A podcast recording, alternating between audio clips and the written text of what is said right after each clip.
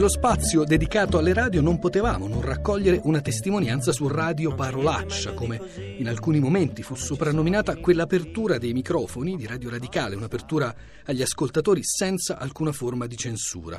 Cristina Faloci ha intervistato in proposito Massimo Bordin, direttore di Radio Radicale dal 1991 al 2010 e conduttore, dal lunedì al venerdì, della storica rassegna dei quotidiani intitolata Stampa e Regime. Bordin, la vicenda di Radio Radicale si intreccia perfettamente con gli ultimi 40 anni di storia italiana, un archivio immenso e unico della vita pubblica del nostro paese, vista dai palazzi del potere, dalle aule giudiziarie, dai luoghi della politica e dell'amministrazione.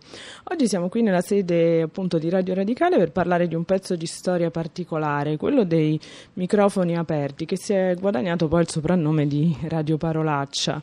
Fu un caso che proprio un emittente di servizio pubblico che faceva parlare le istituzioni aprì i microfoni alle persone comuni, al libero sfogo dei cittadini. No, no, non fu un caso, anzi ci fu una stretta, una stretta relazione fra le due cose, perché in realtà proprio allora, era l'86, è passato più di un quarto di secolo per la verità, eh, Radio Radicale combatteva la sua battaglia per il riconoscimento del ruolo di servizio pubblico e proprio per questo eh, decise di eh, percorrere una strada del tutto sperimentale e naturalmente a tempo che eh, ribaltasse completamente la logica appunto dal palazzo alla gente, senza però rinunciare alla rinuncia all'intermediazione giornalistica. Come facciamo parlare i deputati dicendone solo il gruppo di appartenenza senza commentarli immediatamente? Così diamo il microfono a voi, ascoltatori, dite quello che credete. La cosa iniziò in modo eh, abbastanza normale, ma via via eh, in questi casi l'effetto valanga è semplicissimo a ottenersi, bastò qualche diciamo scriteriato a dare il via a qualcosa di sinceramente impressionante. Tenete conto che nell'86 la Lega era ancora ai suoi primi passi, il fatto che ci fosse una così profonda rottura all'interno della pancia del paese fra nord e sud non era un dato acquisito minimamente. Quei giorni di radio in mano agli ascoltatori con gli interventi nelle segreterie telefoniche dettero questa impressione in modo eh, violentissimo. Fu una scoperta di quello che un po' bolliva nelle viscere del paese, come si dice, fenomeno col quale mi pare in questi giorni abbiamo ancora a che fare. Ecco Porrina, abbiamo parlato dell'86 e io ricordo in particolare il 93, due momenti in cui la radio fu minacciata di perdere la convenzione per trasmettere appunto le, i lavori parlamentari. E come diceva, fu come scoperchiare un vaso di, di, Pandora. Voi cosa vi sareste aspettati e che funzione aveva secondo lei all'epoca il turpiloquio? Che cosa esprimeva profondamente? Ricordiamo anche Tangentopoli. Ma il turpiloquio non ha una grande funzione in genere, è più uno sfogo che altro. In genere, fra l'altro, descrive una situazione di impotenza, che è un po' quello che quelle persone manifestavano. Poi intendiamoci, c'erano anche fenomeni di, di, protagonismo, c'era un po' di tutto, insomma.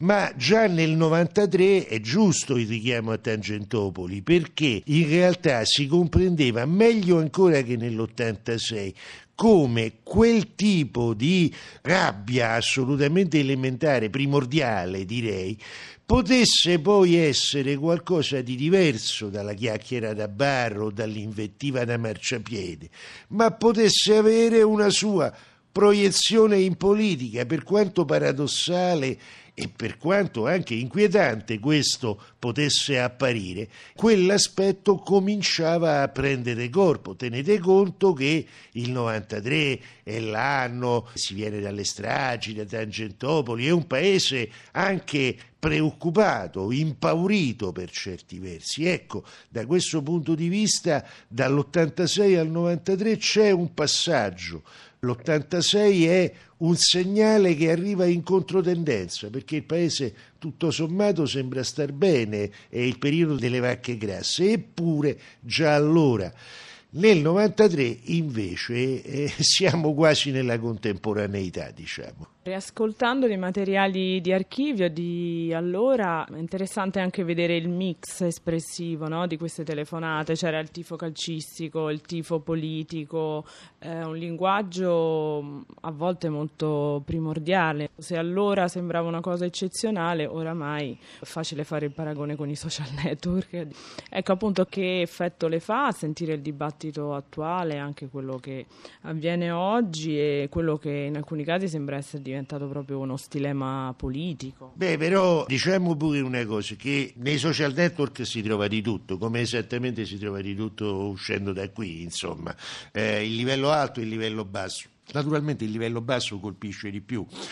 Eh, quanto invece all'attualità e allo stilema, beh, in realtà noi parliamo di declino, è un declino materiale quello del nostro paese, ma è un declino soprattutto di ceti dirigenti, non solo politici, ma certo anche politici. E certo, se i ceti dirigenti declinano non, non c'è da aspettarsi nulla di buono dal resto della società, a meno che non vi sia qualcosa di, di poderoso che riesce a spazzare tutto, ma questo succede una volta al secolo e non mi pare il caso di oggi. Quindi eh, diciamo che mentre quei fenomeni eh, dell'86 soprattutto e anche del 93 sembravano ancora fenomeni da in qualche modo circoscrivere, eh, oggi invece non è più così, ecco, da questo punto di vista non, non ci sono eh, diciamo, lezioni ottimistiche da, da trarne. Per chiudere Bordille volevo leggere una breve mail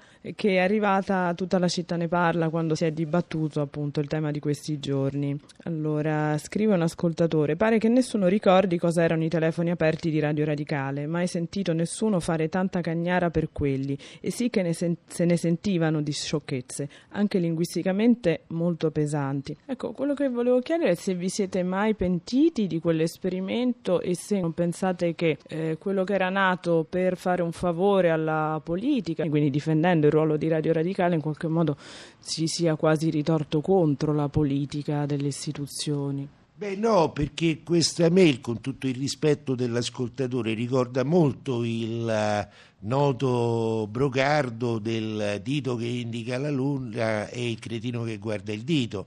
In effetti c'è una differenza fondamentale fra l'attualità di oggi e eh, quell'esperienza. Noi non abbiamo mai preso a modello quel tipo di approccio con la realtà, né l'abbiamo mai difesa. Abbiamo semplicemente mostrato al pubblico, ai nostri ascoltatori, guardate che paese siamo, ecco, abbiamo le segreterie telefoniche, ecco come le riempite, eh, il che non è precisamente quello che sta succedendo oggi. Quindi la differenza direi balza agli occhi. Ogni giorno in Italia si dicono più di 3 milioni di parolacce imprecazioni e maledizioni.